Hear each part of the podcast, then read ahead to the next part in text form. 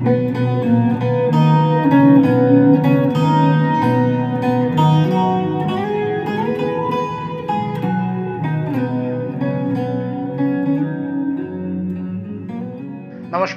আমি শুভব্রত, আমার সাথে অভিষেক।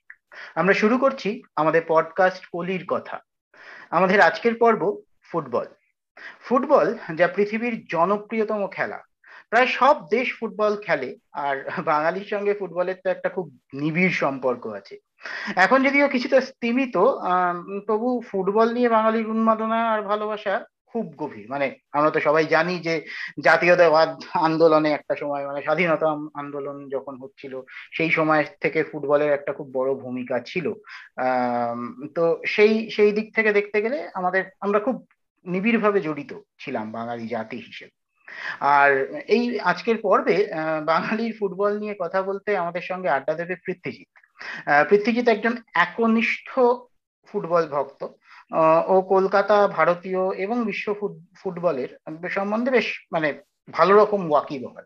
আমি ইচ্ছা করেই বোদ্ধা শব্দটা বললাম না, ও বোধহয় পছন্দ করবে না বোদ্ধা শব্দটা, কিন্তু ভীষণভাবেই জ্ঞানী এই ব্যাপারে। তো পৃথিবীতে বেড়ে ওঠা কলকাতাতে স্কুল, কলেজ কলকাতায়। এবং তারপরে চাকরি সূত্রে অনেকদিন ব্যাঙ্গালোরে ছিল এবং এখন ও এই মুহূর্তে দিল্লিতে থাকে। তো পৃথ্বীজিৎ ধন্যবাদ তোকে আজকে আমাদের সঙ্গে যোগ দেওয়ার জন্য। তো আমরা বেসিক্যালি যেটা শুরু করতে চাই যে আমরা যখন বড় হচ্ছিলাম, ধর আশির দশক আশির দশকের মাঝামাঝি। ধর এইটটি থ্রিতে ইন্ডিয়া ওয়ার্ল্ড কাপ জিতলো ক্রিকেটে তারপরে এইটটি ফাইভে ওয়ার্ল্ড সিরিজ তো তখন একটা cricket was on the rise so to say তো সেই সময়, ধর আমার মনে আছে, আমার বাড়িতে প্রথম টিভি এলো ওয়ার্ল্ড কাপ ফুটবলের জন্য এইটটি সিক্সে যেটাতে আর্জেন্টিনা জিতলো, সেই বিশ্বকাপে আমার বাড়িতে প্রথম টিভি এলো সেই উপলক্ষে। এবং সেইভাবে আমার sort of introduction into football so to see এবং দেখলাম এবং যা যা হলো। তো তোকে আমার প্রথম প্রশ্ন হচ্ছে হঠাৎ করে ফুটবলে কি করে ইন্টারেস্টটা এলো তোর? বা কীভাবে তুই ইন্ট্রোডিউসড হলি? এক তো মানে এটা মেইনলি বাড়ির ব্যাপার বাবার থেকে পাওয়া। বাবা জ্যাঠা এরা খেলা দেখতো বাবাই বেশি দেখতো জ্যাঠা কম দেখতো বাট জ্যাঠাও মাঠে যেত। আর জেনারেলি আচ্ছা। মানে নট দ্যাট মানে এটা ক্রিকেট ভার্সেস ফুটবল না বলে অ্যাকচুয়ালি ক্রিকেটেও তখন ইন্টারেস্ট ছিল তখন ওই বয়সে কেউ কিছু চুজ করে না যেটা মানে ভালো লাগাটা পরে তৈরি হয়। তো এবার ফুটবল মাঠটা অনেক বেশি অ্যাক্সেসিবল ছিল ইন টার্মস অফ মেইনলি টিকিটের অ্যাভেলেবিলিটি আর তার সঙ্গে অ্যাসোসিয়েটেড ফিনান্সিয়াল আসপেক্টস যতদূর আমার মনে হয়। তো একবার দেখতে গেলে মাঠের একটা পরিবেশ থাকে সেটা ভালো লেগে গেলে প্লাস আমা আমি মানে যে ক্লাবকে যে সাপোর্ট করে ওয়ান সেকেন্ড সেটা আমার খানিকটা বাবার থেকে খানিকটা কি ইনফ্যাক্ট অনেকটাই। তো একটা দিকের গ্যালারিতে বসলে সেদিকের লোকের সঙ্গে একটা ইয়ে তৈরি হয়। আর তারপরে ন্যাচারালি হয়তো কিছুটা ছিল বাকিটা ওই যেতে যেতে গ্রো করে গেছে এবং সেটা ওরকম কনসাসলি গ্রো করেনি আর কি। গ্রো করে খেলাটা ভালো লেগেছে। ওভারঅল হ্যাঁ মানে লাইভ খেলার বোধহয় একটা হ্যাঁ লাইভ খেলার বোধহয় একটা আলাদা চার্ম আছে। আর কি এবং তখন বোধহয় অনেক হাই কোয়ালিটি খেলাও হতো নাকি? ইস্ট বেঙ্গল মোহনবাগান মোহনবাগান ছেড়েও। কোয়ালিটি আমি জানি না মানে কোয়ালিটি আর ভারতবর্ষে কবে যেগুলোকে আমরা এখন হাই কোয়ালিটি বলি তো যে সময়টাকে রেফার করে লোকে বলে আগে কি খেলা হতো তখনও ইন্ডিয়া ফিফা র্যাঙ্কিং কত ছিল? এখনই বা কত আছে?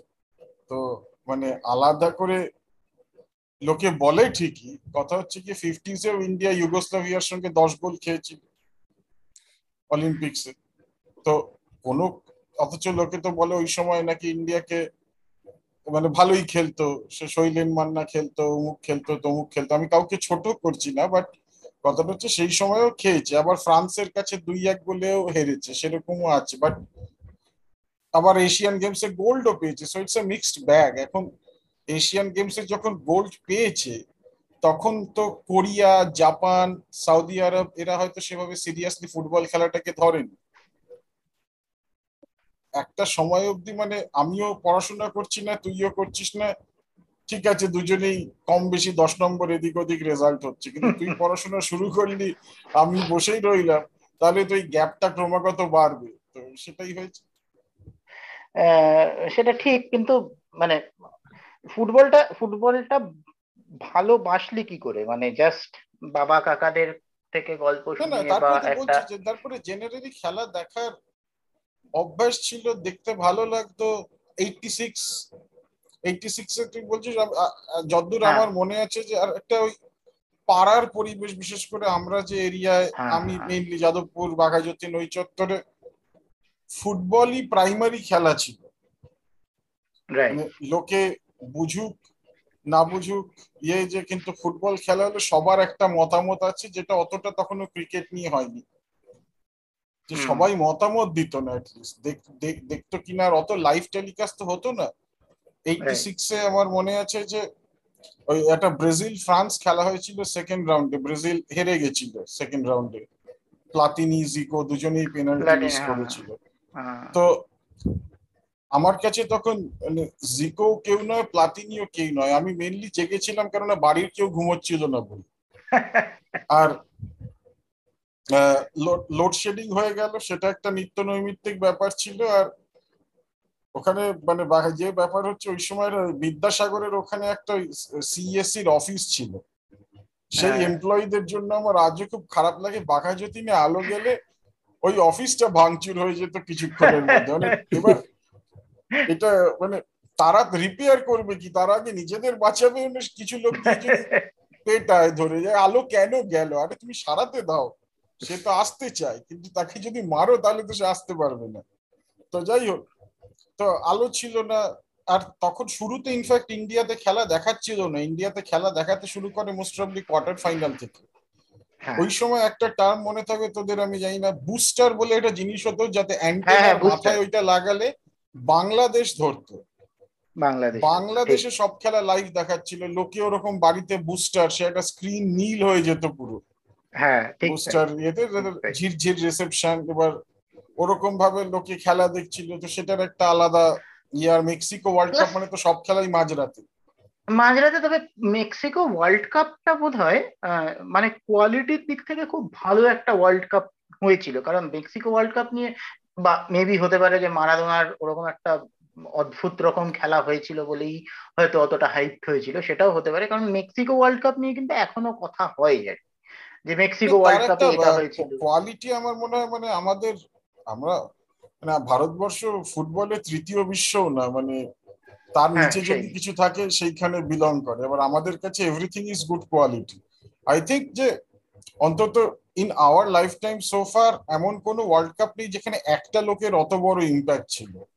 Football is and will be a team game কিন্তু একজনের ওরকম একটা লার্জার দেন লাইফ ইমেজ তৈরি হয়ে যাচ্ছে। যে it's like almost single handedly world কাপটা নিয়ে চলে গেল। কেউ কিছু করতে পারল না। সাতজনকে কাটিয়ে গোল করে দিচ্ছে। হ্যান্ড অফ গড হয়ে যাচ্ছে। একই ওয়ার্ল্ড কাপে এগুলো ঘটেছে। তো সেটার একটা বড় ব্যাপার ছিল। এন্ড আই থিঙ্ক মানে এইটি সিক্স তো অবভিয়াসলি আমার জন্মের আগের কথা বাট যে মানে মারাদোনার সাথে যে বাঙালিদের লাভ স্টোরি সেটা এইটি সিক্স থেকেই শুরু হয়। মানে উনি মারা যাওয়ার জাস্ট কয়েকদিন আগেও আমার মনে হয় উনি কলকাতায় এসেছিলেন। এন্ড মানে কয়েকদিন আগে না সে অনেকদিন আগে এসেছিল। ওই দুবার হ্যাঁ তখন না অনেকদিন আগে মনে আছে কেননা সুভাষ চক্রবর্তী নিয়ে এসেছিল তিনিই মারা গেছেন অনেকদিন হয়ে গেছে। না তারপরেও একবার বোধ হয় ওই সুজিত বসু আনলো বা এরকম কেউ একটা আর কি এনেছিল। সেই।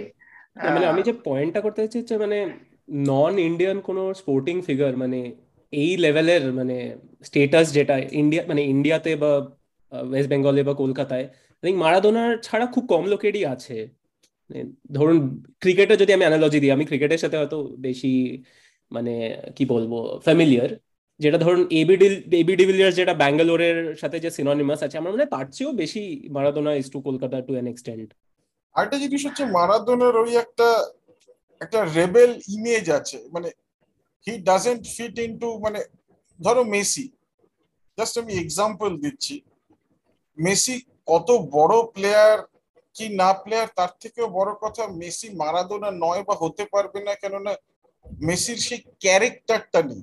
ক্যারেক্টার বলতে ক্ষেত্রে আমি জাস্ট ইটস বিয়ন্ড ফুটবল মানে মারাদোনার ইমেজটা এমন হয়ে গেল সব মিলিয়ে যে তখন সেই সময় একটা এই মানে এইটটি সিক্স এর আগে একটা আর্জেন্টিনা ইংল্যান্ড ফকল্যান্ড ওয়ার হয়েছিল। তো সেটা মারাদোনা তারপরে দুটো গোল দিয়েছে সেই দেশকে যে দেশ অ্যাটাক করেছে এবং দুটো গোলের মধ্যে একটা মানে একটা সেঞ্চুরির বেস্ট গোল হিসেবে ভোটেড হয়েছে। যেটাতে সাতজনকে কাটিয়ে গোল করেছিল।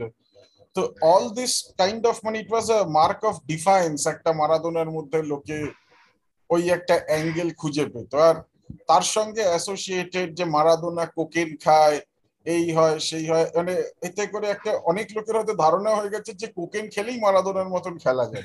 আর কিছু করার দরকার নেই। তো আমাদের কলকাতা ফুটবলে এরকম কাউকে তখন কি ছিল যে এরকম একটা ইমেজ বা এরকম ভাবে খেলে। অবভিয়াসলি মানে সেইভাবে দেখতে গেলে কৃষাণু খেলতো খুবই ভালো সুন্দর পায়ের কাজ ইত্যাদি। তার আগে শোনা যায় যে আমি খেলা দেখিনি কখনো ছোটবেলায় তো দু এক বছরই ভালো খেলেছে মজিদ বাস্কার ইরানের। ইরানিয়ান তো এবার তারও শুনেছি ডিসিপ্লিন প্রবলেম ছিল তাই মানে ক্যারিয়ারটা বেশি দিন লম্বা চলেনি। তো এখানে মানে অফকোর্স কলকাতা ফুটবলের গ্রেট রাইভালরি হচ্ছে ইস্ট বেঙ্গল মোহনবাগান আর কি। তো কীভাবে মানে তুই তুই, আমি জানি তুই মোহনবাগানকে, মোহনবাগানের সাপোর্টার সো টু সে এই রাইভালরিটা কেমন লাগতো তোর বা এখনও কেমন লাগে? যদি ভালোই লাগতো ভালোই লাগে মানে রাইভালরি ঠিক আছে শত্রুতা তো নেই রাইভালরি না না তো না না রাইভালরি আই থিং লাইক খেলায় আর শত্রুতা কথাটা মানে ডিপেন্ড করছে তুমি কোন সিচুয়েশনের মানে মানে ইটস আ ভেরি দেখো আমি তো আমি তো বাগাজ্যোতিতে বড় হয়েছি বাগাজ্যোতিতে থাকতাম। এবার এই যে টোটাল কনসেপ্টটা যে ধরো বাঙালরা ইস্ট বেঙ্গল সাপোর্টার হয় মোহনবাগানিরা জেনারেলি ঘটি হয়, উত্তর কলকাতা, হাওড়া এটসেট্রা এটা তো আমার জন্য ফিট নয়, কেননা আমার গোটা পরিবার বাঙাল। তার মধ্যে মানে আমার বাবা মোহনবাগানি এবং সেই সূত্রে আমি মোহনবাগান সাপোর্টার এর বাইরে কোনো আর কোনো রহস্য নেই গোটা ব্যাপারটা এবং তুমি যদি অ্যাকচুয়ালি মোহনবাগানের হিস্ট্রি দেখো, মোহনবাগানের ধরো স্টলওয়ার্ট একটা দুটো নাম, ধরো গোষ্ঠপাল ফর এক্সাম্পল বাঙাল। সুব্রত ভট্টাচার্য বাঙাল। সুব্রত ভট্টাচার্য।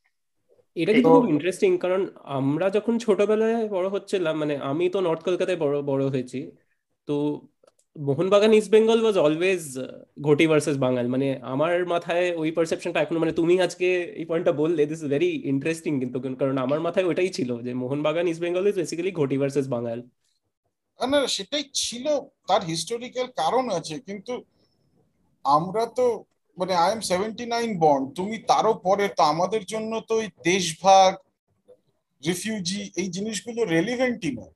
যাদের জন্য রেলিভেন্ট তাদের থেকে ব্যাপারটা, তাদের সময় থাকতে পারে। বা আজকের ডেটে তুমি যদি ধরো কাউকে জিজ্ঞাসা করো, সে কোন ক্লাবকে সাপোর্ট করে, তার চুজ করার টোটালি ডিফারেন্ট কারণ থাকবে আই এম শিওর কেন তার কাছে তুমি যদি কাউকে জিজ্ঞেস নিশ্চয়ই বলবে ম্যানচেস্টার ইউনাইটেড বা রিয়াল ম্যাড্রিড মানে জানি না। অনেকেই বলে মানে লোকাল একটা টিম থাকে যারা খেলা দেখে হয়তো থাকে মোস্ট লাইকলি থাকে। নাহলে এই তো রবিবারই একটা ডার্বি হলো হাউসফুল তো ছিল। হাউসফুল ছিল এবং এবং লোকজন ওই সেই একই রকম আর কি ম্যাটাডোর ইত্যাদি ইত্যাদি ভাড়া করে হ্যাঁ। এবং বেশ গালি গালাজ করতে করতে বিভিন্ন রকম অনেক সময় ভিডিও টিডিও বেরোয়। তো এই রাইভালরিটা কি খুব চেঞ্জ করেছে? মানে ধর তুই যখন অ্যাক্টিভলি ধর মাঠে গিয়ে খেলা দেখতিস আর এখন যখন হয়তো ফলো করছিস কিন্তু হয়তো মাঠে গিয়ে দেখছিস না বা ধর সোশ্যাল মিডিয়া বল বা মাঠে তখন এক হচ্ছে তখন সোশ্যাল মিডিয়ার এত ব্যাপার ছিল না। হুম আর সব থেকে যেটা ইয়ে ব্যাপার মানে সোশ্যাল মিডিয়ার ফলে যেটা ধর ফুটবলাররা কলকাতাতেই যদি আমি ধরি যে ক্রিকেটারদের তুলনায় ভারতবর্ষে বা পশ্চিমবঙ্গে ফুটবলাররা বিশাল বড় স্টার কখনোই ছিল না। ভারতীয় ইন্ডিয়া টিমে যারা খেলে সেই ক্রিকেটারদের তুলনায়। কিন্তু কলকাতা শহরে ফুটবলারদের একটা আলাদা খাতির সবসময়তেই ছিল। ইট ওয়াজ কলকাতার লোকাল স্পোর্ট সেভাবে যদি দেখি। তো সেখানেও তাদের একবার দুবার মানে এদিক সেদিক দেখা গেলে কোনো পাড়ার অনুষ্ঠানে চিফ গেস্ট হয়ে এলে একটা লেভেল অফ ইন্টারেস্ট থাকতো। এখন তো ফুটবলার গোল মিস করলে তাকে ফেসবুকে মেসেজ করে গালি দেওয়া যায়। তো আমার মানে না মানে কিন্তু আমার কিন্তু মনে হয় আমরা অনেক বেশি বাঙালি জাতি হিসেবে ফুটবলের প্রতি অনেক বেশি ইনভলভ ছিলাম একটা সময়। তার কারণ হচ্ছে ধর দল বদল। দল বদল একটা ম্যাসিভ কাভারেজ পেতো পেপারে বা সমর্থকরা গিয়ে ক্লাবে দাঁড়িয়ে থাকতো কোনো স্টার প্লেয়ার যখন আসবে আহ, যখন ধর বিদেশ থেকে প্লেয়ার আনা শুরু হলো ধর চিমা বা এরকম টাইপের চিবুদার বা এরকম এই আফ্রিকানসরা যখন আসতে আরম্ভ করল সেই সেই উৎসাহটা কি সত্যি এখন আছে? এটা আমি তোকে জিজ্ঞেস করছি এই কারণে যে আমি আর সেভাবে সত্যি কথা ফলো করি না। কিন্তু আমি আমিও একটা সময় হয়তো করতাম হয়তো অতটা করতাম না কিন্তু আমি যথেষ্ট করতাম এবং খবর অনেক কমে গেছে অনেক কমে গেছে এখন। এটা কেন? আমার মনে হয় কয়েকটা কারণ এক হচ্ছে কি তুই যাদের নাম করলি সে ফর এক্সাম্পল চিমা বা চিবুজোর এদের মধ্যে কেউই এক নম্বর কথা হচ্ছে চিমা নাইজেরিয়া থেকে ভারতবর্ষে তো ফুটবল খেলতে আসেনি পড়তে এসছে। হ্যাঁ এসেছিল। তো same with চিবুজোর same with Christopher এরকম বেশ কিছু আছে। ইনফ্যাক্ট একটা সময় চালু কথাই ছিল যে ময়দানের ওই ধর্মতলার মোড়ে একটা ইন্দ্রমহল বলে দোকান আছে সেখানে নাইজেরিয়ানরা বা আফ্রিকানরা কুলফি টুলফি খেতে যেত না। বড় ক্লাবের কোনো কেউ একটা এসে বলল বলে লাথি মারতে পারো নিয়ে চলে যাও। তো তো এই মানে সেরকম এবার সেটার ফল যেটা হয়েছে যে মানে while there was quantity there was lack of quality চিমার পরে এক এমএকা ছিল চিমার সমসাময়িক। তারপরে আর এমন কেউ নেই যে there are no characters then long gap অনেক পরে এসছে ব্যারেটো। ব্যারেটো আবার এবার এখানেও দেখা একটা প্যাটার্ন আছে যে চিমা সাকসেসফুল হওয়ার পরে বড় চেহারা তার আগে অব্দি বাঙালি ডিফেন্ডাররা তখন তো এখন যেমন সব টিমে দুটো করে বিদেশি ডিফেন্ডার থাকে বা অ্যাটলিস্ট একটা থাকে। তখন চিমা যাদের এগেনস্টে খেলতো তারা চিমাকে ওরকম দৌড়ে আসতে দেখলে এটা মানে বেঁচে থাকলে তো পরের ম্যাচ খেলবে ওরকম একটা ব্যাপার। কেন সেই চিমা হেঁটে গেছিল কার একটা পায়ের উপর দিয়ে তার তো ক্যারিয়ার শঙ্করলাল শঙ্করলাল চক্রবর্তী। চক্রবর্তী রাইট চিমার শট আটকে দিকে এশিয়ান অলস্টারের গোলকিপার অতনু ভট্টাচার্যের হাত ভেঙে গেছিল।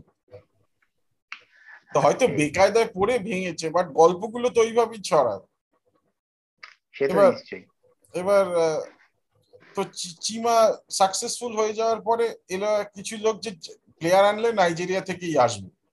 প্লাস নাইজেরিয়ানরা সস্তাও মানে দেওয়ার গুড ভ্যালু ফর মানি গরিব দেশের থেকে আসে খুব বেশি বাহানা নেই টাকা পেলেই হলো যা বলবে করে দেবে এরকম একটা ব্যাপার। কিন্তু নট এভরিবডি বিকেম চিমা তেমনি তারপরে আবার ব্যারেটো এলো এবার ব্যারেটোর পরে আবার সিরিজে ব্রাজিলিয়ান আসতে লাগে।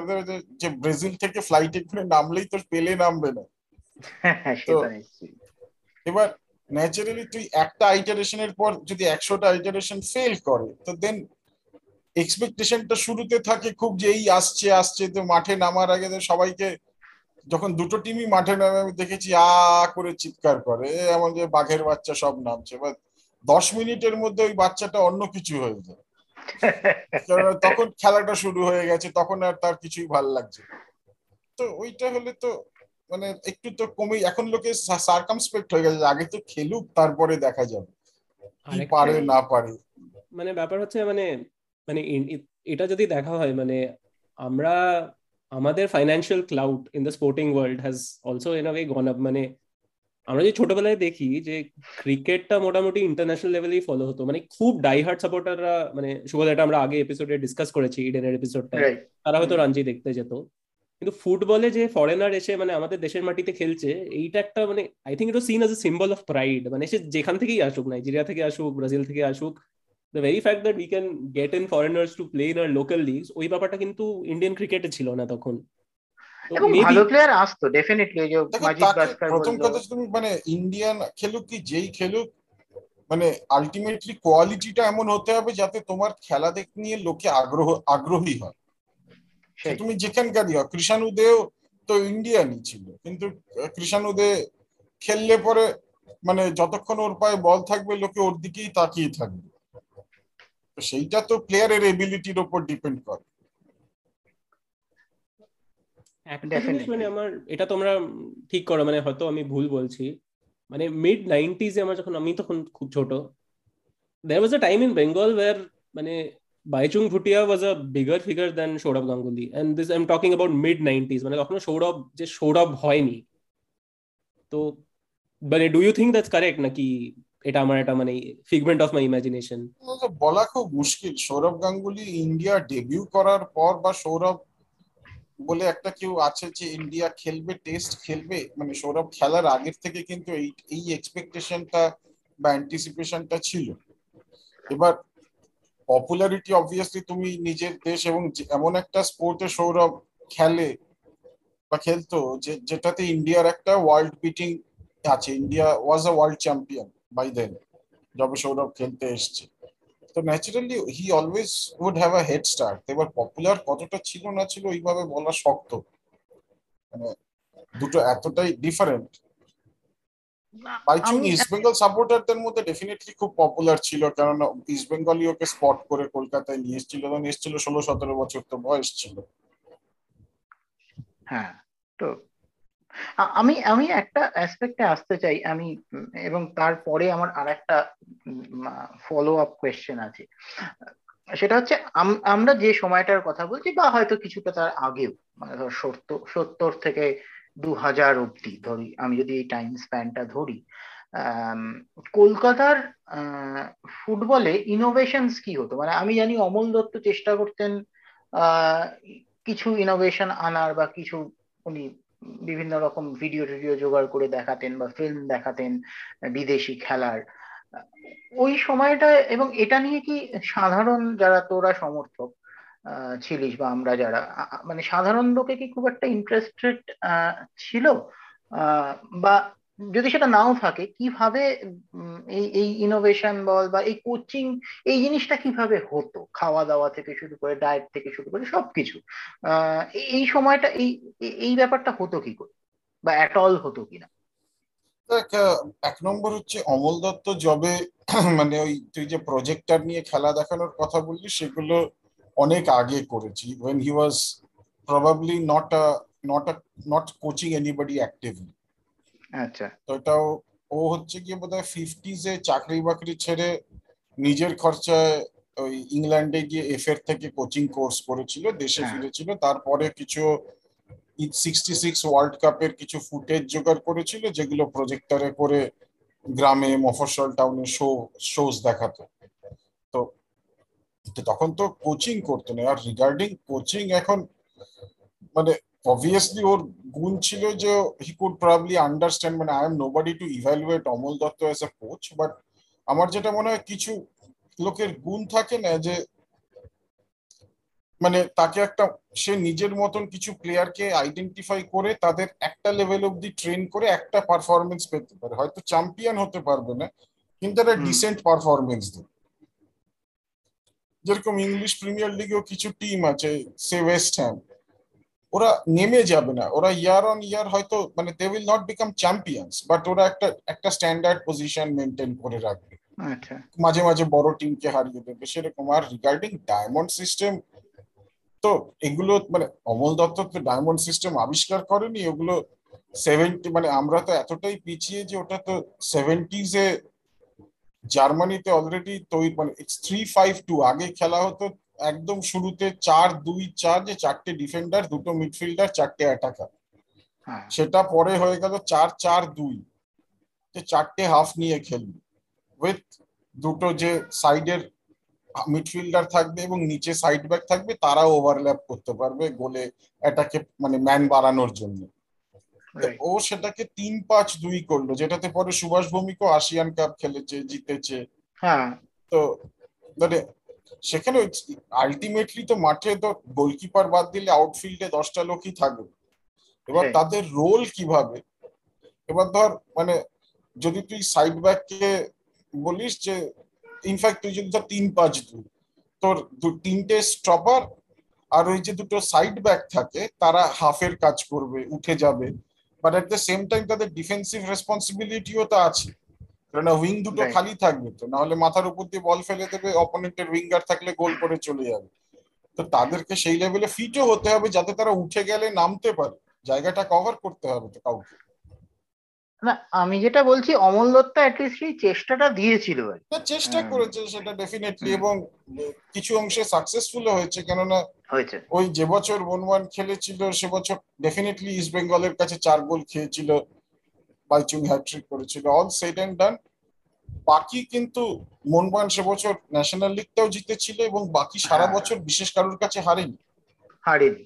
মানে সেবার সেবার খুবই অ্যাটাকিং ফুটবল খেলেছিল এবং সেটা সেটাই বলছি সেই বছরটা ইনফ্যাক্ট মাঠে মাঠে জন্যই লোকে মাঠ ভরিয়ে দিয়েছিল রেখেছে অমল দত্ত। হ্যাঁ হ্যাঁ মাঠ সেবার তো মানে যুব ভারতী সেই তুই যে ম্যাচটার কথা বলছিস সেটা তো বোধহয় রেকর্ড ভিড় হয়েছে হ্যাঁ বাকি কিছু পার্টিকুলার মানে বেফালতু কথা বলে হেরে গেছিল দরকার ছিল না কিন্তু সেটা বোধহয় মানে ওই ট্যাকটিক্যালি আর কি খেলছিল আর কি চেষ্টা করেছিল। ঠিক আছে তো- এখন কে কিসে চার্জড হয়ে যায় সেটা বলা। মুশকিল। হ্যাঁ অপোনেন্ট চার্জ হয়ে গেছিল। তো যারা আমাদের শুনছেন এই পার্টিকুলার ম্যাচটার আগে বাইচুংকে চুনচুন না চুনমুন বলেছিল আর আহ, অমলেট বলেছিল। তো তারাই বেশ ভালো রকম করে ধুয়ে দিয়েছিল আর মোহনবাগানকে তো সেটা সেটা হয়েছিল। তোমরা এই বলছিলে যুব ভারতীতে রেকর্ড ভিড়। তো ওইটা নিয়ে আমি একটা জিনিস জিজ্ঞেস করতে চাই তোমাকে পৃথ্বীদা বা শুভদা মানে আমি আমি ইডেনে তো খেলা দেখেছি প্রচুর বাট যুব ভারতীতে আমি এক- একবারও খেলা দেখিনি অ্যান্ড সবাই মানে আমরা জানি it's the second largest stadium in the world রিওর পর তো তোমরা কি খেলা দেখেছ ওখানে what is the experience like হ্যাঁ বহু খেলা দেখেছি। আহ, ওই দিনের পার্টিকুলারলি আমার ওটা মনে আছে ইলেকট্রনিক বোর্ডে দেখাচ্ছিল এক লাখ একত্রিশ হাজার সাতশো তিরাশি। আচ্ছা। হ্যাঁ সেদিন তো তো- রেকর্ড হয়েছিল ওইটা একটা অদ্ভুত মানে অত ভিড় সল্টলেকে তার আগে বা পরেও আমি এক লাখ লোকের ভিড়ে খেলা দেখেছি এবং অনেক দেখেছি। কিন্তু ওইটা একটা মানে এক লাখ একত্রিশ হাজার বলুক যাই বলুক মানে আমরা তিন চার ঘণ্টা আগে কোনোদিনও সল্টলেক পৌঁছইনি পৌঁছানোর পরেও আমরা মাঠে ঢুকতে পেরেছি পাঁচ সাত মিনিট আগে। আনথিঙ্কেবল ভিড় ছিল। আর অত মানে এক্সপিরিয়েন্সটা কিরম ছিল? মানে তোমার মানে কি মনে আছে? তুমি? মানে এক্সপিরিয়েন্স তো সব মিলিয়ে ভালো ছিল বলতে পারব না কারণ খেলার স্কোরটাও ভালো বাজে বলছি না মানে মানে কীভাবে ধরো মানে তোমায় এক্সপ্লেন করি মানে আমি যখন ধরো প্রথমবার ইডেনে খেলা দেখতে গেছিলাম মানে it's like a breath taking experience মানে টিভিতে খেলা দেখেছি আর ওখানে একটা মানে সামনে বসে একটা ম্যাচ হচ্ছে মানে ওইটা তো আমি তার আগে অনেক খেলা দেখেছি সো আমার ওই পরিবেশটা কেমন সেটা নিয়ে ধারণা ছিল।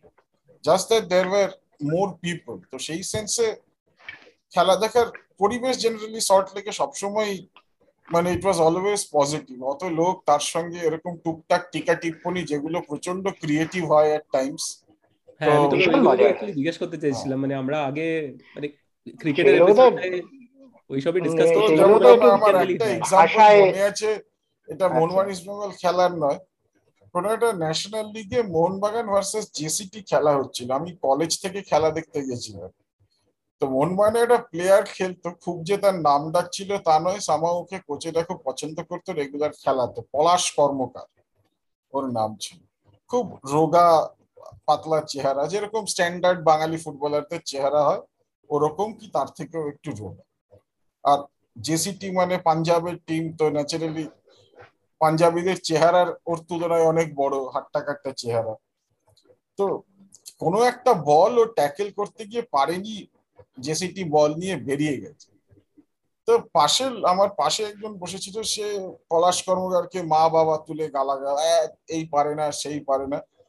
এবার তার পাশে আরেকজন ছিল সে আমি জানি না পলাশ কর্মকারের আত্মীয় হয় কিনা বা বন্ধু বান্ধব হবে হয় কিনা সে খুব অফেন্স নিয়েছে যে আপনি এভাবে কেন কথা বলছেন? আহ, কি করবে? লোকটা তখন মানে দমছে না বলে বাঙালির ছেলে রোগা পেটকা চেহারা পারে?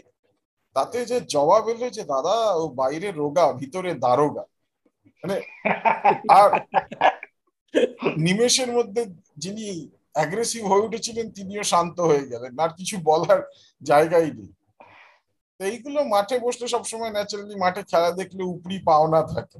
বিয়ন্ড দ্য স্কোর বিয়ন্ড তবে সেটা কিন্তু একসময় আমরা কমেন্ট্রি সূত্রেও বোধহয় পেতাম নাকি? আমরা যখন রেডিও কমেন্ট্রি শুনতাম সেগুলো বোধহয় এক একটা বেশ মানে জুয়েল ছিল আর কি যে হ্যাঁ রেডিও কমেন্ট্রি ছিল। ভালো রেডিও কমেন্ট্রি এখন তো টিভির কমেন্ট্রি তো অসহ্য হয়ে গেছে।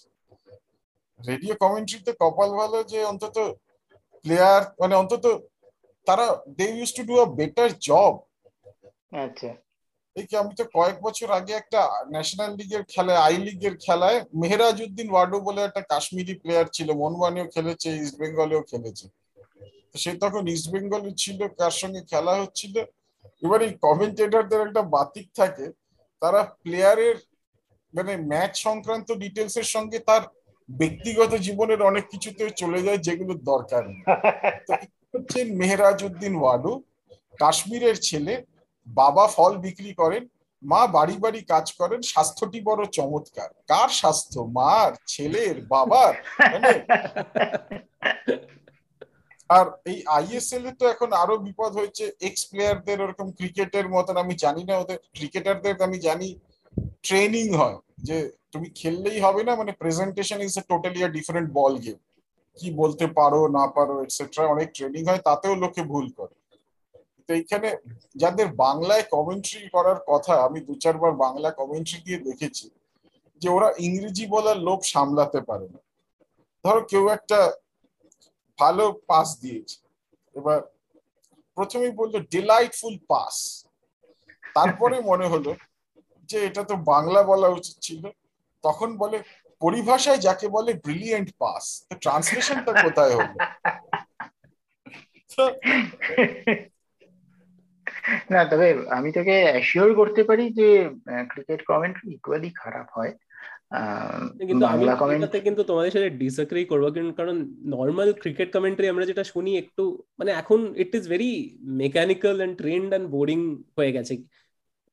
বাংলা কমেন্ট্রি আমি মানে ক্রিকেটারও শুনেছি এন্ড ফুটবলেরও শুনেছি মানে অফকোর্স মানে না না Bangla commentary any any time বেশি entertaining exactly Bangla commentary it is so bad that it is good আমিও বাংলা কমেন্ট্রি শুনেছি। প্রবলেমগুলো অন্য জায়গায় তুমি হ্যাঁ। মানে যা কন্ট্রাক্ট তাতে বিসিসিআই কে ক্রিটিসাইজ করা যাবে না। প্লেয়ারদের ক্রিটিসাইজ করলে প্লেয়াররা কথা বলবে না। আলটিমেটলি তো প্লেয়াররাই সব। তাদের ইন্টারভিউ না নিতে পারলে তো পয়সা নেই। ডেফিনেটলি আমরা আড্ডা মারতে মারতে বেশ অনেক কিছুই জানলাম এবং ভালোই গল্পটা হলো আর কি। আমার একটা শেষ যেটা জিজ্ঞাসা থাকে সেটা হচ্ছে, ধর, আমরা সবাই এখন কলকাতার বাইরে। আমাদের নেক্সট জেনারেশন বা আমাদের ছেলে মেয়েরা বা যেটাই হোক এরা ফুট মানে এরা কীভাবে কলকাতা ফুটবলকে দেখবে বা দেখে বা ধর আমাদের থেকে যারা এখন অনেকটা জুনিয়র তারা মানে তোর তোর কি কোনো অভিজ্ঞতা আছে এই বিষয়ে? বা কীভাবে ফুটবলটাকে নাকি তারা এখন শুধুই ইউরোপিয়ান লিগ বা এরকম টাইপের কোনো না অনেকেই দেখে যে এত লোকে খেলা দেখতে গেছিল তারা নিশ্চয়ই সবাই বৃদ্ধ বা মিডিল এজের অনেক ইয়েও আছে। দেখে মোর ইম্পর্টেন্টলি আই থিঙ্ক যে যদি আবার এই মোহনবাগান ইস্ট বেঙ্গল তো কলকাতা লিগ গত দুই তিন বছর কোভিড এর জন্য হয়নি মোহনবাগান ইস্ট বেঙ্গল যদি কলকাতা লিগটা খেলে আর সেই খেলাগুলো নিজেদের মাঠে অর্থাৎ ময়দানের মাঠগুলোতে হয় তাহলেই মাঠে লোক থাকবে এবং অনেক লোকে যেতে। কেননা ওখানে অ্যাক্সেস করাটা সুবিধা। মানে মাঠগুলোর ক্যাপাসিটি কম তো যদি কুড়ি হাজারের মাঠে বা পনেরো হাজার ক্যাপাসিটি ভরে যাবে। কিন্তু সল্ট লেকে সত্তর হাজারের ক্যাপাসিটিতে পনেরো হাজার লোক হলেও মনে হয় কোথায় কেউ তো নেই। সেই। ঠিকই। বেশ আমরা আমাদের এই পর্বের একদম শেষে চলে এসেছি। শেষের আগে বলি যে পৃথ্বীজিৎকে অসংখ্য ধন্যবাদ। আমাদের সঙ্গে এই আড্ডাটি দেওয়ার জন্য। আমার তো খুব ভালো লাগল আজকের এই আড্ডাটা দিয়ে। ভীষণ মজা লাগল এবং ছোটবেলার ফুটবল স্মৃতিগুলো আবার হঠাৎ করে বেরিয়ে এলো এই আড্ডার মাধ্যমে। তো শেষ করার আগে আমি একটু অভিষেকের বোধহয় দু একটা কথা বলার আছে। নাকি অভিষেক? বেশি কিছু বলার নেই শুভদা। জাস্ট এটাই যে এই সিজনের এটা আমাদের লাস্ট এপিসোড ছিল। আমাদের কলির কথা সিজন ওয়ান করে খুব ভালো লেগেছে। আমরা খুব এনজয় করেছি। অনেক দিনের ইচ্ছে, দু বছর ধরে আমরা এটা নিয়ে ডিসকাস করছি। ফাইনালি যে করতে পারলাম, আপনারা শুনছেন, শুনে আমাদের এত অ্যাপ্রিসিয়েশন দিলেন। খুব ভালো লাগছে সেটা। আর ডেফিনেটলি সিজন টু হবে। আসছে বছর, আবার হবে বলব না, কারণ তার আগেই আমরা ফেরত আসার চেষ্টা করব। আমাদের যে শুনছেন, যেখানেই শুনছেন স্পটিফাইতে শুনলে ফলো করবেন ইউটিউবে শুনলে সাবস্ক্রাইব করবেন। কমেন্ট সেকশন আর ডিসক্রিপশন সেকশনে একটা ফর্ম রাখা রয়েছে। ওটা দিয়ে আমাদের ফিডব্যাক দেবেন যে আপনারা কি টাইপের কন্টেন্ট আরও শুনতে চান। আপনারা আমাদের সাথে কি পার্টিসিপেট করতে চান কোনো সেশনে আর তো বেশি কিছু নেই। শুভদা, তোমার যদি কিছু বলার থাকে। না, শুধু একটাই আবার বলি, আমরা খুব শিগগির ফিরছি। ততদিন আপনারা সুস্থ থাকবেন, ভালো থাকবেন। নমস্কার।